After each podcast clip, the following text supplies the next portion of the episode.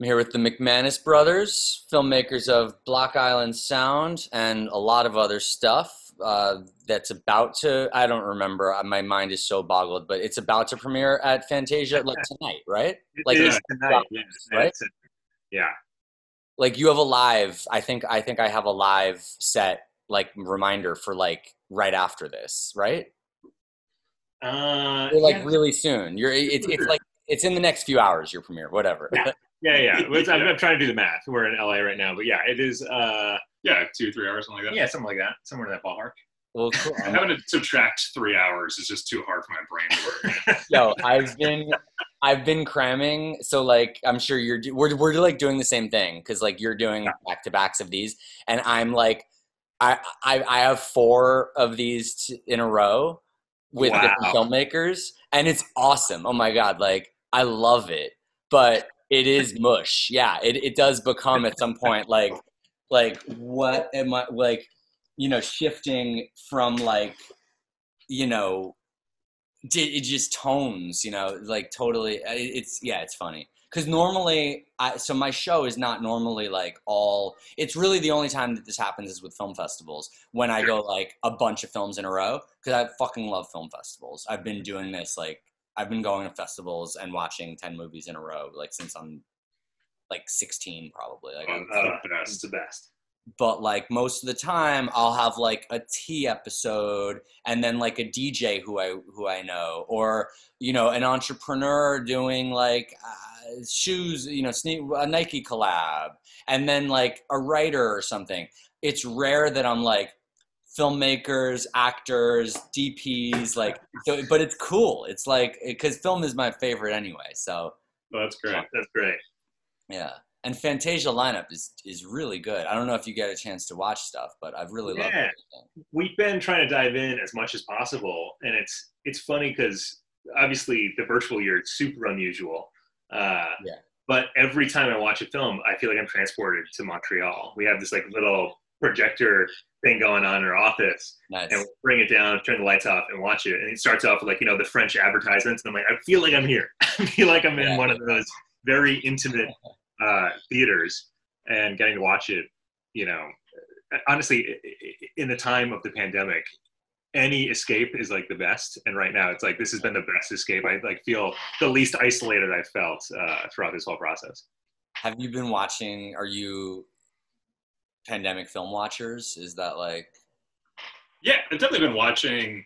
Oh, oh, wait, you mean like as like a genre, pandemic? like no? There's some people who are just like really fucking watching films, like for Yeah, yeah, yeah, yeah, yeah. you know. I've definitely watching movies. I've like avoided like Contagion and shit. Like I'm not like uh, A masochist here. right. But no, I've definitely been diving into. That's what's been so great about this. I watched uh, Feels Good Man the other day and was like totally knocked out by that documentary. I was just Yeah. looking at the yeah, I was looking at an, at, at some uh, the Fantagraphics. Um, his comics publisher is Yeah. doing a talk today, and I was looking on my Instagram at that. Um, Oh, I haven't seen the film yet, but but it's in my it's you It's know really awesome. list. And then uh, Five Rules of Success is a really incredible film. Um, we've known Orson Welles for a long time, seen all his films, and it's got to be my favorite one that he's done. I'm gonna watch it soon. Yeah, I went to college with Orson. Wait, you went to Emerson College? Yeah, did you go to You Emerson? College. No way. Yeah. When did you graduate? So I grad. I, I, I'm 36. I was class of I was class of 2007, but I like didn't graduate because I wanted to keep getting my student discounts, and I also just hated everybody and was like, "Fuck you! I'm not gonna let you call me a graduate. Like I'm not gonna let you like think success on this." Yeah, So I just I think I'm either 09 or 10 or something, but like I was supposed to be 07 and I Yeah, yeah, should have yeah. been 07, but I we just were, wasn't we were there at the same time. We were 09. Uh, so we were the Amazing, same yeah. resort. Uh, that's Wow. I'm sure we hung out or, or no, we probably didn't. I didn't hang out with anyone. I hated everybody. I didn't- Where are you guys originally from? We're from Rhode Island originally, so Wow. close to Emerson. It was super easy to like duck out for the weekends and shoot a movie back home and have all the access. That's what I did. Yeah, I came back. I'm from New York, but I came back to New York. So that's why I didn't really. So when I was first, my first couple of years, I just hated everything. I kind of got there and like, I, I didn't know it was like so comedy heavy and stuff like that. So I thought this was like I was going to film school and I was going to hang out with like people who like honest, you know, like so I love American Vandal and Cobra Kai actually, but. I tend to hate st- like comedy, like Sure. in general. So, but like I actually, I, I really, really do. Like, I don't care. I don't know. There's no way that I could say this in a way that can come off sincerely. But like, I'm seriously like an American Vandal and Cobra Kai fan. I'm sure there's other shit that like I didn't even write down that you've done that I don't give a fuck about. But like those two, like I really genuinely love. Like I flipped out when they canceled American Vandal. I thought that was crazy. Like Oh, I thought it was genius. Thanks. Um, but part of me was like, I got to so so Block Island Sound is the kind of movie that like I thought I was going to film school with people who would make that kind of movie. Not the kind of people who wanted to make, you know, Netflix comedies. And I ended up at school with a bunch of people who wanted to make what would later become, we didn't know at the time, Netflix comedies. And that like was an existential crisis for me. So I wasn't really friends with anyone. And then I left and came back to New York and like found my like different, you know, my kind of vibe film people. And then when I went back to Emerson to finish, I was going to New York so much to shoot that I, I also didn't have any friends. So it was like, it was like even when I was like open to, to talking to people, I was just like I did classes 10 a.m. to 10 p.m. Tuesday and Thursday, and that was Oh, it. And then. I left and took the Fung Wah at 10:30 p.m. Oh, Oh man, did you take the Fung Wah like four times a week going back and forth to New York? I loved it. I had a mini DVD player. So, did you watch your mini DVD player in the breakdown lane all the time? for nine hours. Yeah, like I would have, I would bring extra chargers with me because you never know what's gonna happen in the breakdown lane. You know? Yeah. Oh man, till, I took that. six in the so- morning. That was- wow. No, t- it's like till six in the morning when you know. Oh, No, you know what? Like everyone said that in defense of Fung Wah. That's the cliche that they break down.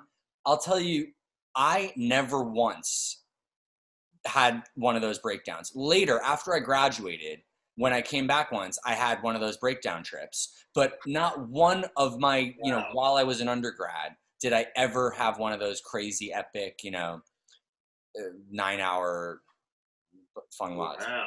I just I just remember I don't know how long it was, but they always felt so long. And I just remember how like sticky and sweaty I was by the end. Like there's just Oh, something about it. Sweaty for sure. Yes. Yeah. and I, I remember this. I'm haunted by this guy that I sat next to.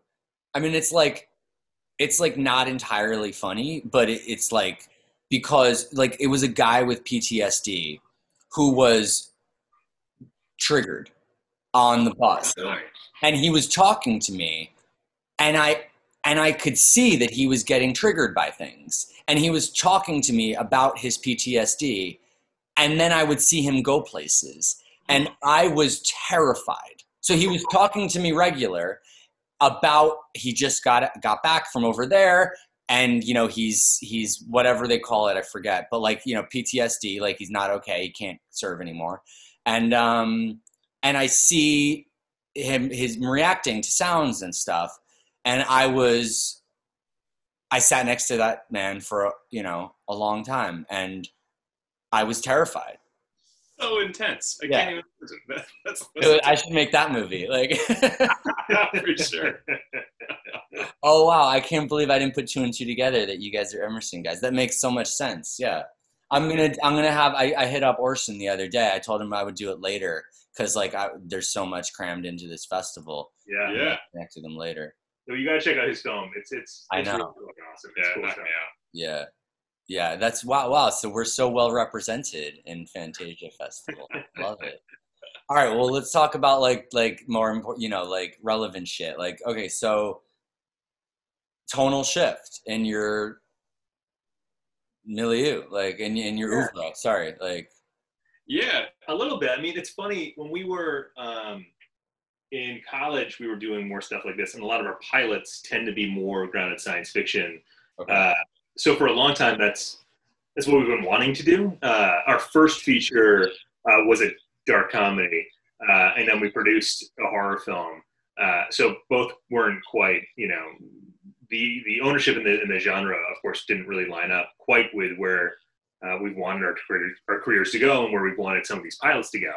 Uh, and uh, this really became an opportunity to say, okay, if we want to do grounded science fiction, uh, how do you do it in a way uh, that you can do for a, a, lower budget? It's a story we really want to tell, and hopefully um, can kind of show people uh, what our desire is to do right. for future films. Um, so I feel like that was where the Black Sound in a lot of ways really got its start.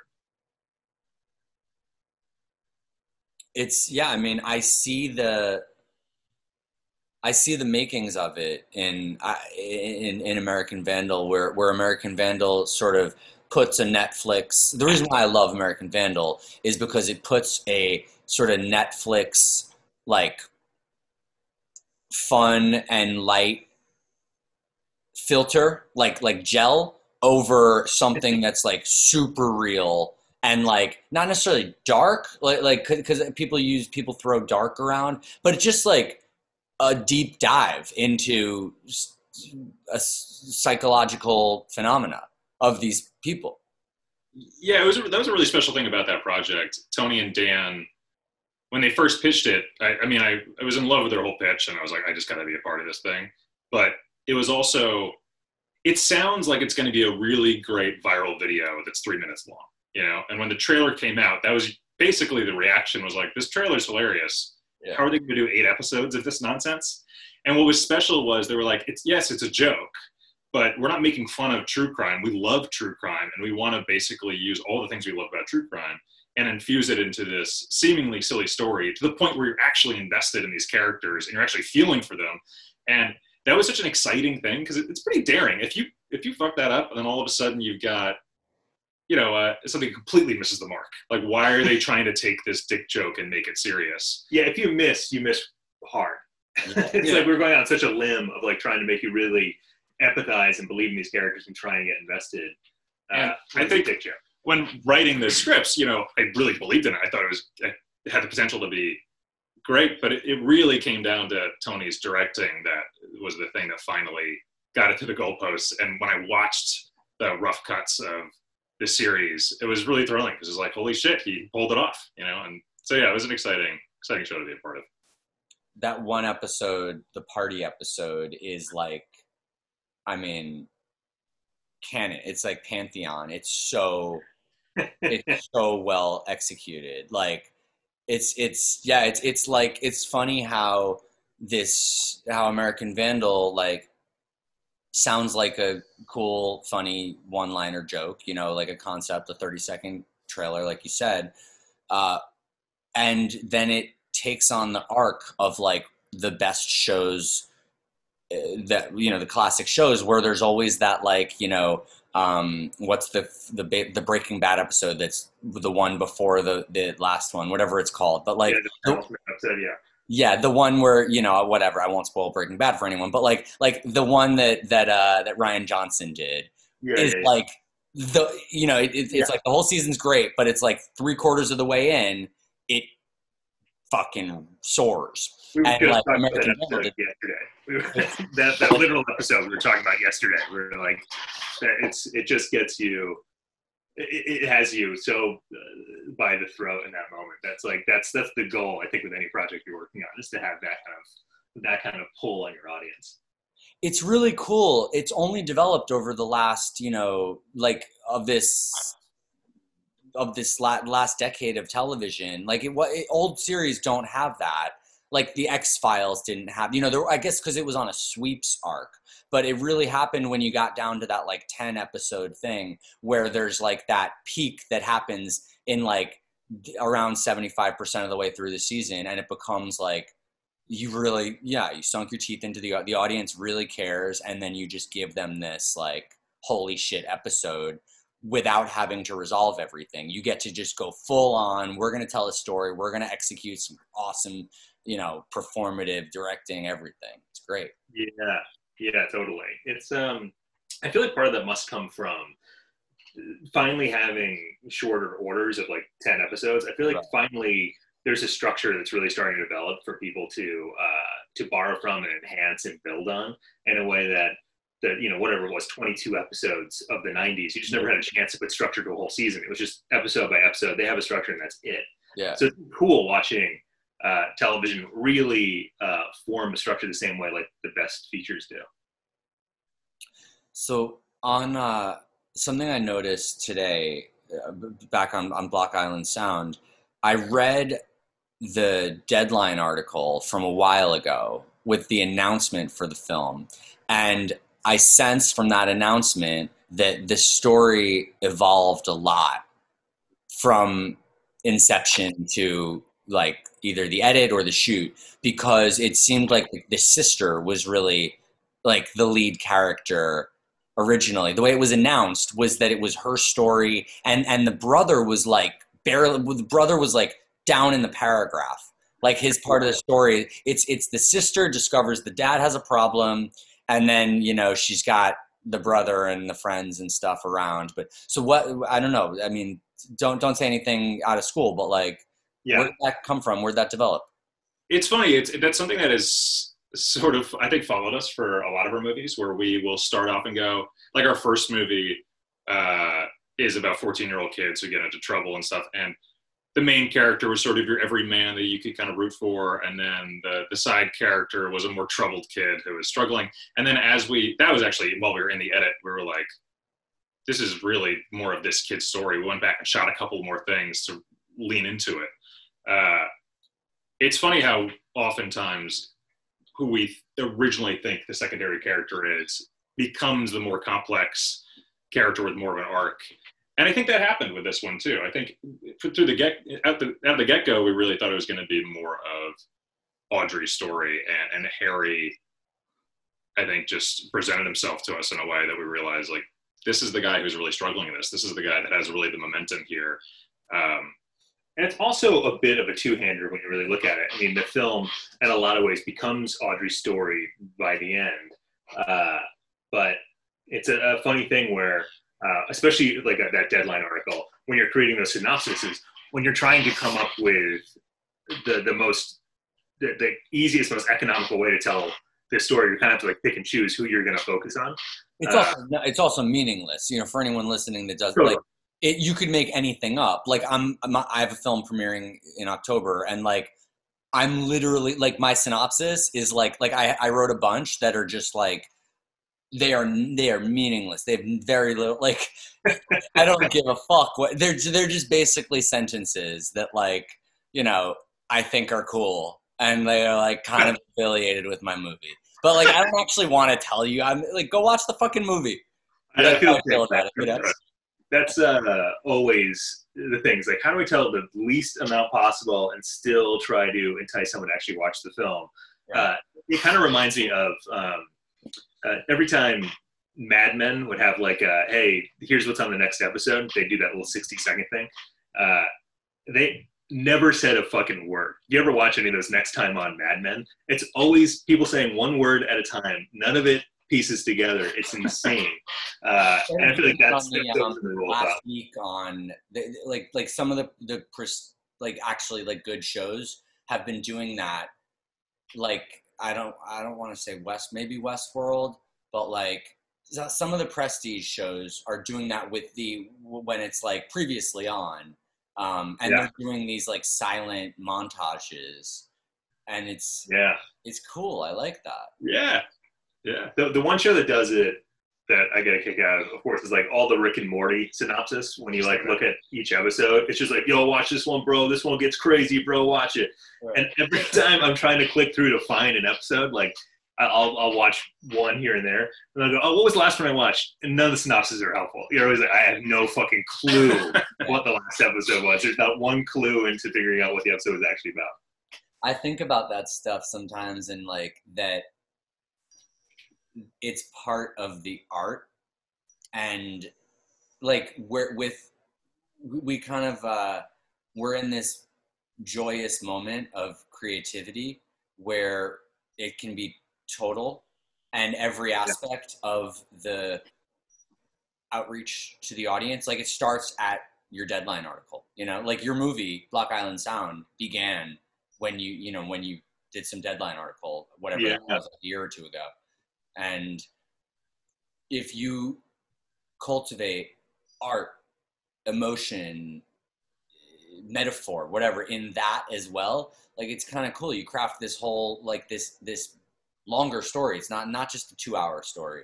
It's a whole life. And Man, you have the ability to do that now. It's cool. That's such a good point. I mean, it is uh, everything has become so multimedia. Where it's like uh, I was just talking to my wife about um, when Saw first came out, and uh, and and The Strangers, and how those are a couple of movies that got me uh, warmed up to the idea of horror films. I used to be scared of them. I was like, I don't know if I can do it. And then you watch those, and you get Oh, so glued into not just the trailer, but I remember Saw. I, I want to say had a website that was scary Yeah, and we, we would we would go and check out the the fucking website, you know, uh, and and search through it and had music to it and everything built into it. That part of my experience with Saw isn't even the movie; it's the promotional material that led me to the Right. movie. Or with The Strangers, it was that incredible trailer that made me go, "I got to watch this fucking movie." And, and there are things from that trailer that I still rip off and put into movies now. I'm like, that was so scary, and the fact that they they had my attention within two minutes uh, means they were doing something right. I should examine it and try and pick it apart and figure out how they did that. I've always like I want trailers to be. I'm not gonna make a trailer or like a po- like the poster for my film is not in my film. It's another thing. The poster for my film is actually the- so the poster for the short film is actually an image from the feature that follows it, and I don't comment on it. I just let that live, and at some point, someone will connect that Yeah, great. But like the whole time, it's evocative. It it feels like it, you know. So I want them to just look at it as an image that will still will stay with them, and then one day it will have a second meaning. And you know, I think about that with like, uh, you know, I had three versions of Blair Witch Project that happened for me. I was on a blog, you know, on some like like dial up website find some some I don't know whatever about this uh, like, like some story about this thing. I watched a few clips. I wasn't able to get the whole thing, um, and then someone sent us a VHS. My dad got a VHS of it, uh, Yeah. and we were at summer camp, and we watched it at summer camp, not knowing like more of the context. All I had was that I had read some blogs about it before we found out what it really was. Then we watched the movie at summer camp, and then when I got back and we found out everything, and I mean, come on. That's the best way to see that movie. That's amazing. I'm so jealous that you got that experience. That's so sick. yeah, I had the internet version, then I had the it's almost like a snuff film sent to my camp. You know, we're watching it in a bunk with a bunch of 15 year old or whatever, probably 13 year old boys. Like, Yeah. just like, what the fuck is this? Is this a real movie? Like, you know, yeah. Oh, yeah. That's so good. Uh, so you guys are from Rhode Island, and Yeah. tell me the. I, I mean, uh, like I don't know, do it in like a.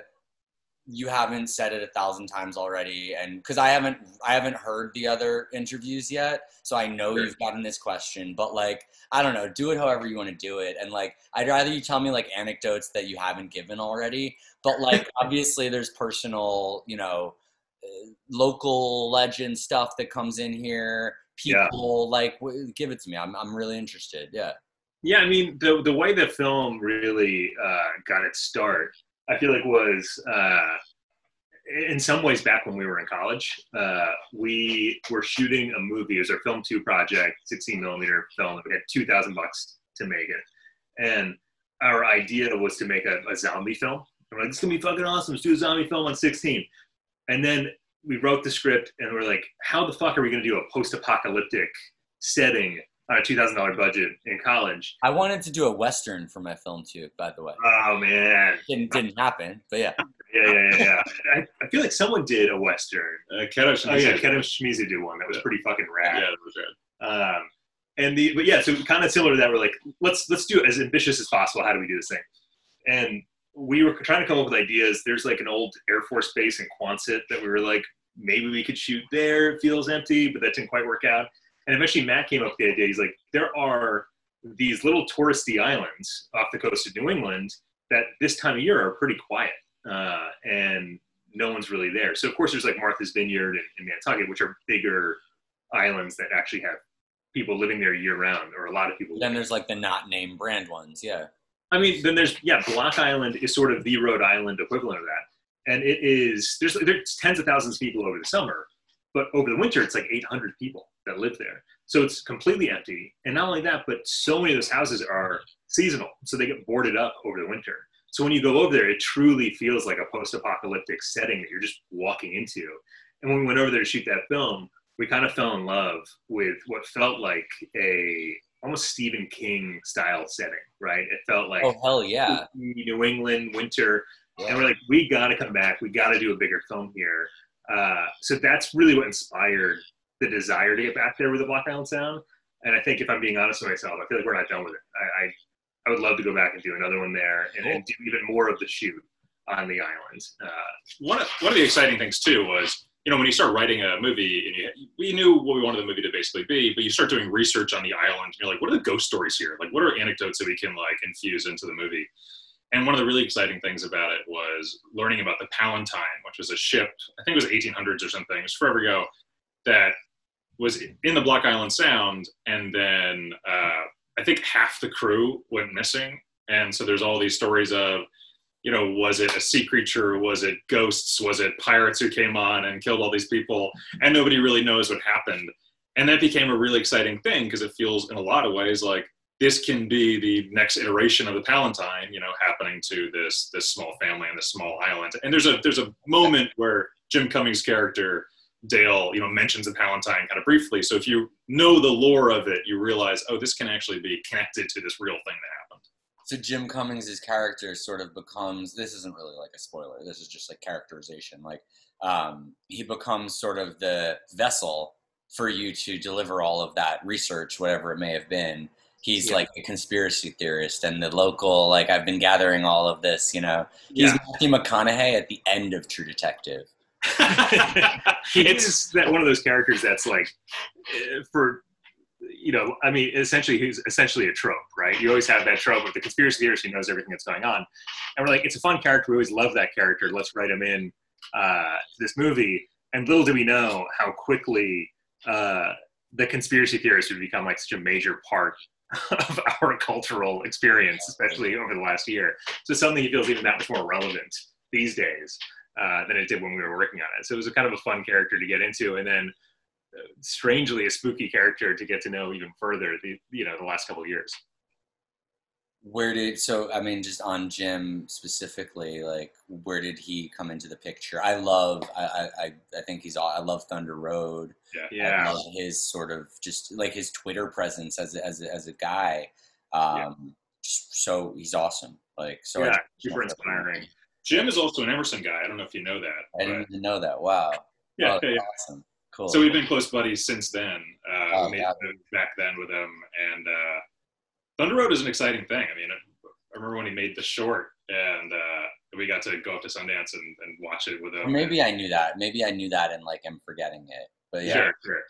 But yeah, so he's you know he's been a close collaborator for a really long time, and cool. Uh, yeah, it was exciting to get him in this movie. He was uh, in the last movie we produced as well, and yeah, the guys he just brings so much charisma and so much to characters that that is unexpected and it's so exciting to work with a guy like that who just breathes life into yeah you can take your script you just find fun ways to uh to expand upon it uh, with his dialogue and make it even more fun to read and then you get to take credit for it which is fucking great no the the he verges on multiple times in the film he verges on like overtaking the scene like he's yeah. so charismatic.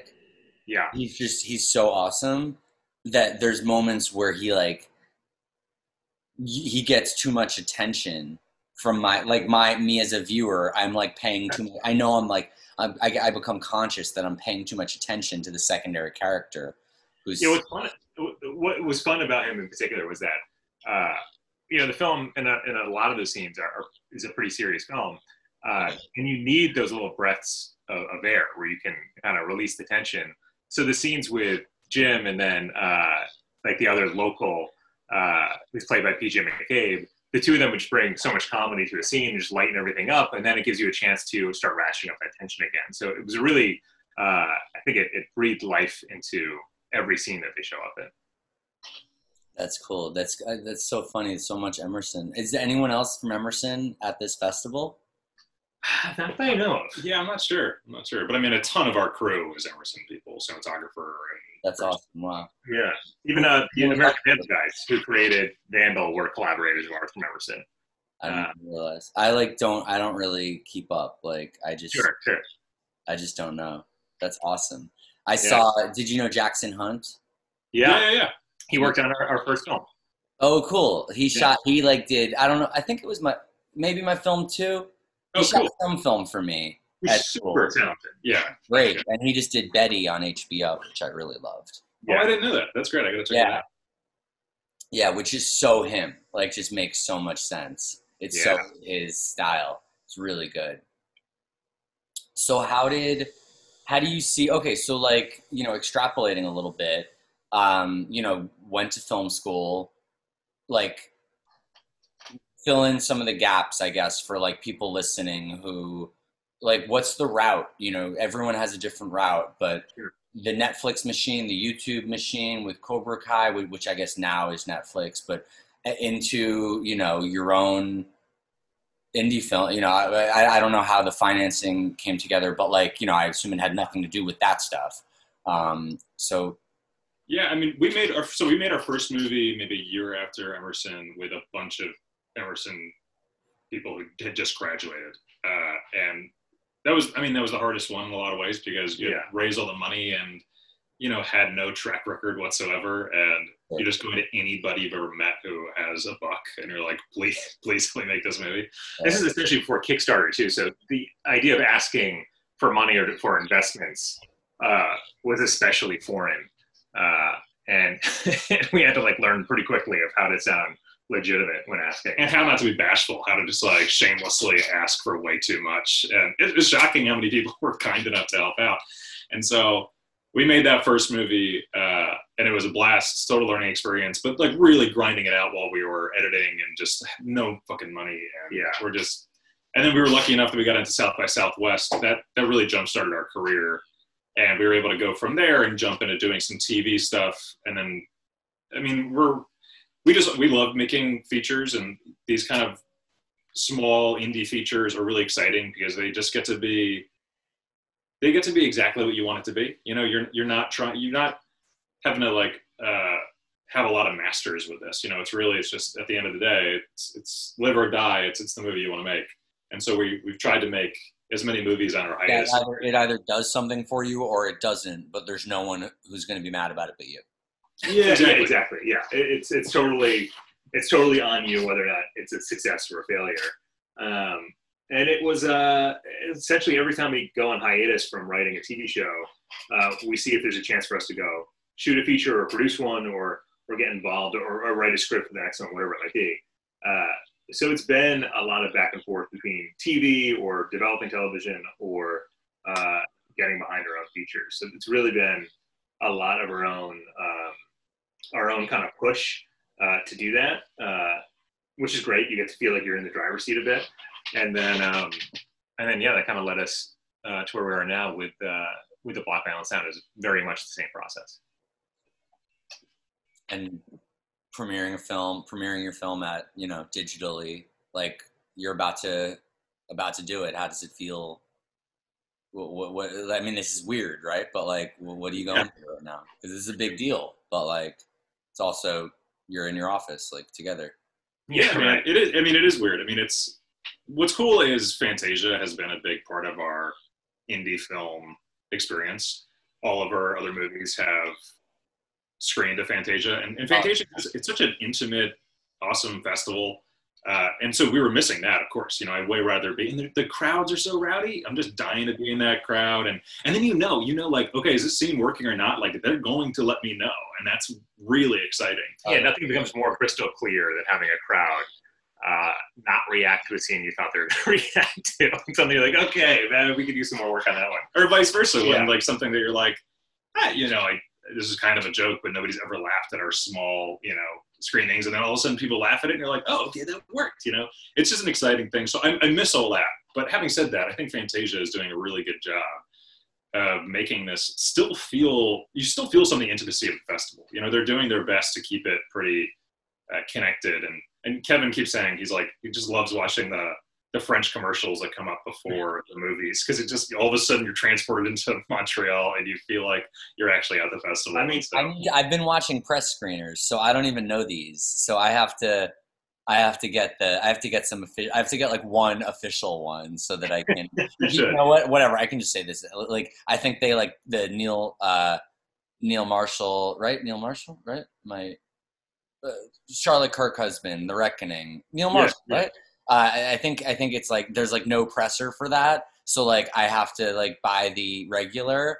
Uh, I, I imagine there's no presser for all the shit that's going on right now. I don't know, Yeah. if you read, but like, uh, so that one I'm gonna just like pay for it, and then I'll see the commercials. you know? it, it looked good. I mean, but there is send you over. something. There's something really fun about. We have a little projector in our office. yeah. So it's dark in here. You throw I it on. yours on a 12 foot screen.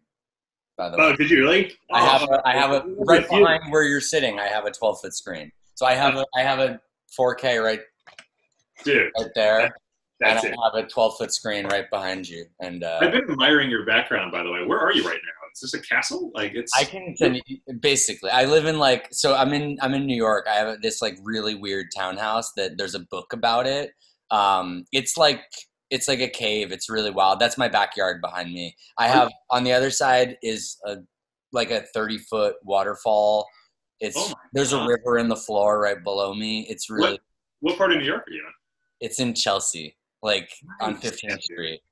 God damn, man, that's sick. got to so we're finishing on monday um, i just ran out to get like my zoom recorder as that's why i laughed when you said zoom recorder. Um, i just ran out to adorama to do a rental. Um, but yeah we're, we're finishing on monday before i'm moving to rockaway beach next week. Oh, cool. And we uh, we're shooting because i just want to live by the beach. I don't want to live in the city anymore. There's no reason like so i'm getting rid of this crazy place. But um yeah so but we're shooting a, a short here. We, we we we actually like we did two days already but like we just keep not getting it exactly as i want and like it's just me and homies so Yeah. it's funny it's not emerson kids it's nyu kids because those became like my people more than emerson Yeah. people Yeah, because I came back to New York every week, and that's who I ended up shooting with. But yeah, it's like it's like my NYU, you know, it's like a student film, but we're 36, so like we're shooting on you know Alexa with crazy vintage Cookes, and like it looks insane, and it's just a movie in my house, and my house is insane. So the movie looks like fucking incredible. It's fun. I'm premiering my other film in October at like what uh, another I could tell you like not on this, but uh, and that film doesn't look as good as this film. Like, and I'm like, we're spending zero dollars on, or like hundred and eight dollars on my Zoom rental, you know. Dude, And that film I spent so much money on. Like, Honestly, when you have this production design, though, I can imagine it just. like, that's what I'm saying. Like, that's it. yeah, it's Like. I just, I literally like, I'm not moving anything. I'm just leaving this shit here, and like, that's the shot. And like, so this 12 foot projector that I set up in the middle of my, like, in the, it's basically like the middle of this cave, and like, so she walks into it, and I'm playing an Antonioni film that's like the reference point for this film, and she just like it projects on her with the waterfall in the background, and it's just like that's it. rad. I can't wait to check this thing out, man. That sounds sick. I'll send it to you when it's done. Yeah. but yo, you guys got a bunch of these. I don't want to keep you, and uh, I w- w- you have a heart out right now, right? Don't you? Uh, Yeah. We can chat for a little bit longer. What Yeah, are you gonna- we Oh, okay. Let's go. Yeah, two fifteen. I think we got. Okay. Okay. Cool. I just wanted to respect your uh, your. Oh, your sure, sure. Oh, cool. Um. Oh well, great. Well, yeah. Um. Shit. Um. I don't know. he can also wrap it up too. There's no pressure to keep going. Yeah. No, no, no. We can keep going. Of course, I, there's t- tons of shit to talk about. I was like, I was just ready to wrap up. Um, well, okay. So, uh, what is like the? Someone said to me today, actually, a film producer friend said it's not about like what festivals you're at. It's like it's about how you do them and what you get out of them. So, like, what's your approach to this? I know you said you're super tight with the Fantasia people and really like dig the the community what's your approach and maybe like think of it in the lens of like talking to other people who are thinking about, who are having the same things happen like how do you do how do you make the most out of this right now for You know, it's so funny. I feel like we've always had kind of the same plan every time we, we unroll, you know, roll out a film. Uh, you're targeting the festivals that um, can act as a jumping off point to try and sell it and get more exposure and all that jazz. Uh, Fantasia's been wonderful for that for us. You know, it usually draws uh, cool critics and gets press and gets a, a, you know, the fan base from Fantasia is so rabid that uh, there's so much engagement and it's fun to actually engage with the fans of Fantasia and and and see their honest opinion on your film. Uh, so that's usually the approach: is hey, let's let's get it out there. Let's see uh, to get the most out of it in a physical fest. This year, it's been reinventing the wheel, right? Because everything is either virtual or it's canceled or uh, it's whatever. So it's uh, you know, it, it's it's hard to say how to get the most out of this festival, other than like trying to be as involved and available as as humanly possible. And that's been kind of our approach. It's like, hey, let's uh, let's try and be as much of an open book with screeners and with uh, with our approach and being you know as available as possible. But it is it's unusual. I don't know. I don't know how to to give advice on on other filmmakers during a time like this. Hopefully, I, this I route something God, I have to. yeah, I hope to God that we don't have another pandemic in five years where they're going to need to use this advice. You know. Well, I mean, I'm I have it in October, so it's definitely yeah. happening for we're we're gonna get through I don't know. I mean, there's a chance the next the light at the end of the tunnel potentially is February for some yeah. but which which I think is pushed back to February, not January. But uh, I don't know. I mean, that I'm so excited for the potential of Sundance to happen. I'm at, I'm really like I'm on the side of um, conservative. Like I don't want the movie theaters to open, but if they open, I'll go. Yeah, sure. you know what I'm saying? Like I, I'm dying to go. I I'm don't to go should open, but I'm dying to go. It, it kills me that, of course, you know, safety reasons and everything are important. But it's like, man, that was my uh, my therapy. It was like, you know, oh God, my church. Yeah, exactly. Like what you know, a long day. You have a moment on, on a, a free time on a day in the morning between pitches, whatever it might be. You're like, oh, there's a theater two blocks over. Let's jump in. Let's watch whatever is playing. Yeah. And that time in a theater is, so golden. And it's like, I always feel centered when it's done. My wife keeps going like, you, you need to get back to the movies because, uh, because you're stressed out right now. And going to the movies has a way of just like, I don't know, yeah, recalibrating. When I got back to, so I spent the whole year in Mexico pretty much by like pretty much accidentally. I was there in the beginning of the year and then like everything hit and I just stayed. I came back to New York a month ago and when I one of the first things so i shot that film i started shooting and then uh, right at, as soon as i had like downtime first thing i did was i set up the screen. I moved the screen into like the biggest area of my house. Yeah. I don't normally do normally i have it in i have it like like on a wall. Um, and i just was like fuck it i'm taking over the, the whole room is going to be theater. And i set it up and i put on once upon a time in hollywood. Oh and made a giant I have a popcorn maker and I made like movie theater popcorn and I'm telling you like this was I just felt I felt amazing. Like this was just it felt so good. It was yeah. oh we went to go see a buddy's film at a at a drive-in maybe like an hour outside of Los Angeles. And that gave us like the closest feeling of like, you know, the theater experience, even though you're in a car and stuff. It's still just like, yeah. okay, yeah, this is what I need, you know. Totally. We had one last night. My DP on this on this current film, one of his films was playing Rooftop Films yesterday, but it got rained out. So uh, like that was like the first time I was gonna watch a person's film who I know, you know, since, yeah. it happened and it got rained out. It sucks. Uh, totally, but, yeah, killer. Yeah, I don't know. Um, so what you, what have you guys been spending the time? Are you are you trying? Are you developing stuff? Are you writing? Are you like trying to do a you know some kind of indie shoot? Like what are you thinking about? We've been lucky to be so busy during the pandemic. You know i think that writers are particularly lucky to be able to be working from home anyway you know? Uh, and we've got some ideas for some stuff that we'd love to shoot. We're trying to figure out like okay what's the safest way to do this? Uh, so we've got a couple ideas that i think you could do socially distanced or you could create a bubble somewhere and just do everything in, in a singular space. So Th- Those are the kind of things we're, we're circling right now. Um, It is funny though. Usually at any given moment there is a movie on our mind. Like, we got to make that one next, and you're pushing hard to get it to get it made. And with this pandemic, it has hit the pause button. On, there's two projects I was hoping to shoot this year, um, and hopefully they can turn back around next year to actually get shot. But it is, uh, it does, it does. You start to go, okay, well, how are we going to pivot? How are we going to make this happen? So it's uh, we have a couple other ideas that could be shot in a bubble with a small cast and all that jazz. So it's, uh, I'm curious. Hopefully, we won't have to pull the trigger on, it, but maybe. Yeah, yeah, yeah, yeah, yeah. Hopefully, we'll be able to do whatever it is uh, in, in the real world. But we've got a lot of buddies who are producing movies and stuff right now out there, and it just seems so challenging. I was talking to a friend of mine who's doing a series, and he's like, "Yeah, every two days, like I'm afraid it's gonna fall apart, and then I, you know, we put out the fire and we figure it out, and everybody's okay, and everybody's healthy, so we're able to keep going." But it just seems to be just like a constant, like the floor is gonna just drop out from underneath his feet. And so I think if we were to do it, it'd have to be very uh, Strict. very strict and very figured out, and just so you know, you can actually film the damn thing. You know? Yeah, it's scary. I mean, if you if you guys are busy writing, you're kind of disincentivized to rock the boat. Like I know shooting is incredible, but like if you have the luxury of having awesome stuff to dive into, writing, like I don't know.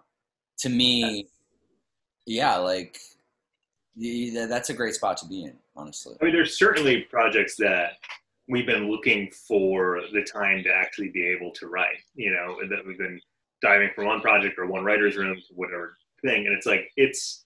Uh, there's one project in particular that we're dying to do next, and the pandemic certainly has given us the time to be able to focus on it, which has been really awesome. So that is being able to scratch that itch on the writing side is something that we really try to embrace. what's your flow like the, the, the two of you i mean i'm I, again i'm sure like you've been asked this a million times but like I, I'm, I'm actually interested in my like personally Sure. like which is one of you more of a writer is one of you more of a director is one of you more camera is one of you more actor stuff like that We do everything, I think, pretty together. Yeah, yeah, yeah, yeah. We're we're lucky. We've got uh, a. There's just like a. I know probably good rapport with each other. Really, I mean, it's like it's. I think it's because we had all of our battles when we were like 12 years old, and that's where we would just like scream and fight with each other about the the projects. And now we finally figured out a way that's like, okay, this is the most effective way for us to actually make this story happen. Uh, so it's good. I, I feel grateful. You know, I don't think. I don't think every twin relationship is uh, is as really good as ours. I've heard of some other friends who like don't get along with their twins at all, and it's heartbreaking to me because it's we're just so lucky. We're so lucky that we get along the way we do, and that we have the same taste, and uh, so it, it's yeah, it's it's we it's been a good partnership thus far. Hopefully, it doesn't fall apart at some point. Jury's still out. Fing- fingers crossed yeah. That's funny. Uh, you're doing so you do a like what a, a zoom q&a in a couple hours like that's how they do it is They- it yeah. other people flash up or something or what like That's my understanding. So we're doing a Q&A with, uh, it's us, uh, and then uh, it's our, uh, the Michaela and, and Chris who play Audrey and Harry are all doing it. I'm not exactly sure how the questions are done. If it's if they take questions from the audience. it's I think it's mostly through uh, Moderator? a moderator. Yeah. gotcha. Yeah, yeah, yeah. So, which just seems like it's probably much cleaner to figure out. Yeah, you know? that's probably true. Um, but yeah, it'll be exciting. You know, I'm excited to get back into that, and you know, it's just so weird, man. It's so weird not to know, not to know how the audience is reacting while it's playing.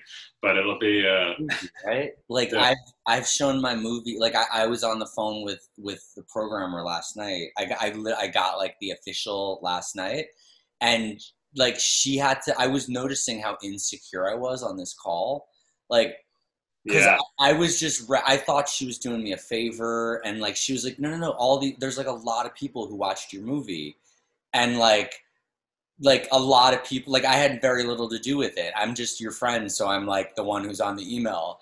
But like i'm like oh so other people watched it. Okay like okay this is, the whole programming team has to agree. Like she's like yeah yeah like we like vote and stuff and like everyone watches your movie and like yeah Right. just the concept like without having the ability to like talk to just you know be in a room and see people react. Like I, I've shown the Totally. like on my hand, like, like fewer than on, than one hand, people in person. It's like it's so weird. Yeah, it's. I wish it wasn't uh, an art form that. Uh, it's one of those art forms that I feel like you you just feel needy. You're like, I, I just need the validation. I need I need the people. I was like so weird on the call last night. I was like I was like a child. I was like, yeah, totally. like you're done with the thing, and you're like, oh, now I need uh, my pat on the back. I kept saying thank you so much. I thought like like, and she was like, yeah. I mean, you know, it's like this is what we do. This is like my job. You got selected for a film festival, like, you know. And I'm like, I, I guess it's just like weird to understand that like a bunch of people watched it because I feel like I live, you know, I live in a cave and like you Yeah, know? yeah. I, I talk to like one person at a time and the idea of like multiple people engaging with something at once is so foreign to me she's like no thousands of people are going to watch like when it is at the festival and i'm like that's that's crazy It's funny, man, because it's actually not that far off from doing TV. You know, when you do TV, and you're i like, know true right. And I'm not gonna really launch it with a crowd, and uh, maybe somebody will tweet about it. That'd be cool. Like, you really don't have that Okay, so my so you know what actually this is funny i didn't even bring this up like so my like actress in the film is isabel sandoval and her film came out uh, what today yeah li- li- like uh, on array on netflix um, ava duvernay's company distributed it through netflix and it is like every article is it's it's like blowing up it's huge like Amazing. uh, the reviews are nuts and and every writer so she was hitting me up and she was telling me all like the names she was doing it like very like shy and telling me the names of the writers who are interviewing her and they're all like the biggest writers you know yeah. and she was like asking me in this she's she's in north carolina in her friend's house by her you know by herself like she's been there for months and she's just like there but like she's like trending on twitter yeah, and has no awareness of it. Like, like she's aware, but she doesn't like really, you know. Like Yeah. she knows that it's like like she's getting the calls and she's she's reposting all the things, but she's like not. It, it's so wide, and she's also just very like she's she's you know she's humble and like uh, centered, but her thing is is like hot right now. She's got like a big, you know, the way that American Vandal like when it's got its Netflix moment, like her her movie's having its like moment right now. Cool. Good for her, man. That's so That is exciting. You know, I'm really excited. Yeah, and it's just it's funny how like she's like asking me like how big of a deal it is, and I'm like telling her like I'm trying to like quantify for her like you know like, No. you know, these people write books and they're interviewing you like It's funny because I feel like uh, so many artists have imposter syndrome, you know, and it is so much more heightened when you are when the the, the exciting stuff and the, the press and the, the validation is all happening, but you're like sitting at home on your toilet and you're Look, like, is were really Venice happening? for the film. We we premiered the film at Venice, and Wow. that's a whole different. You know, that's like, you know, we were on the fucking water, and it's like beautiful, and she's in the Hollywood Reporter and shit. And like now, it's actually coming out to the world, and like she's in North Carolina, like sitting in a fucking house on the on the on a rocking chair, literally on Yeah. a rocking chair. Like, right, right, right. Yeah, that's so funny, man. Yeah, it's a trip. So weird. Uh, like I'm gonna watch the movie. I'm gonna be in my house, and like it's gonna be the world premiere is gonna be happening. I'm just gonna like be alone, like or I'll be have friends over or something. I'm yeah, gonna yeah, yeah, projector in my backyard, but like maybe I'll like sink it or something like that. But Yeah. like you know, great. Yeah. yeah. Uh, well, this is great have chat, fun. man. Thanks for uh, thanks for doing this. This is really great. Uh, Oh, thank you. another uh, Congrats on the film. yeah, Thanks, thanks man. man. And keep us posted uh, with your project. I'd love to check it out. Oh yeah, I can tell you like offline what I, Sure. I am just like not. They don't want me to say you know what it is. Like, yeah, yeah. but, Sure, uh, sure. I'll I'll ping you guys. I'll ping you guys separately. Um, good. That's great, man. but yo, congrats on the film. I really really enjoyed it. I love where it like I I love the. Oh, I don't want to say what, whatever. Just I, you know, I, I really enjoyed like the ending and and where it sort of tied threads together. Um, and I I think you know people are gonna fucking dig it, and and I'm happy that some Emerson guys are, are doing cool stuff, and uh, I'm happy to happy to be connected. And and yeah, that's so funny. I, I'm gonna tell Orson right now.